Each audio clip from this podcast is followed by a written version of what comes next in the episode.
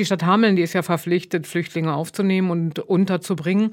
Das Problem, es gibt mittlerweile so fast keine freien Wohnungen mehr und deshalb war ja auch die Stadt Hameln auch sehr dankbar, dass der Landkreis im Frühjahr dann 22 die Verantwortung für die Flüchtlinge aus der Ukraine übernommen und in Unsen und in Bad Münder in sogenannten Ankunftszentren Zentren dann insgesamt 340 Plätze eingerichtet hat.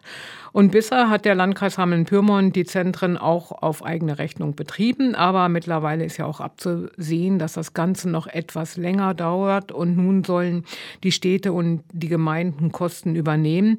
Und was die Stadt Hameln betrifft, hat der Ausschuss für Recht und Sicherheit dem jetzt auch zugestimmt. Im Grunde genommen hat er auch gar keine andere Wahl. Das sagt die Ausschussvorsitzende Merve Mareike Nietert von den Grünen.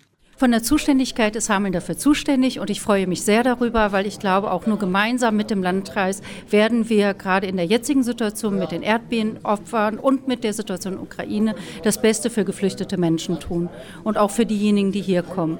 Und gerade das Auffangzentrum ist wirklich ein schöner Ort, wo Menschen da gut ankommen können und dann in weitere Wohnungen weiter verteilt und auch gute Integrationarbeit geleistet werden kann.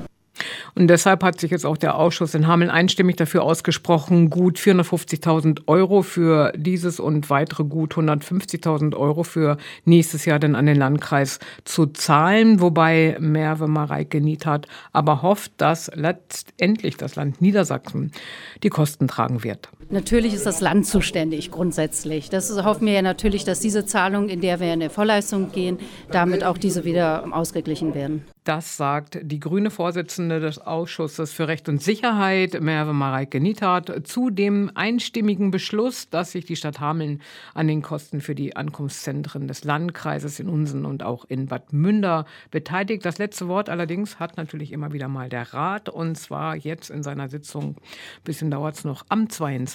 März.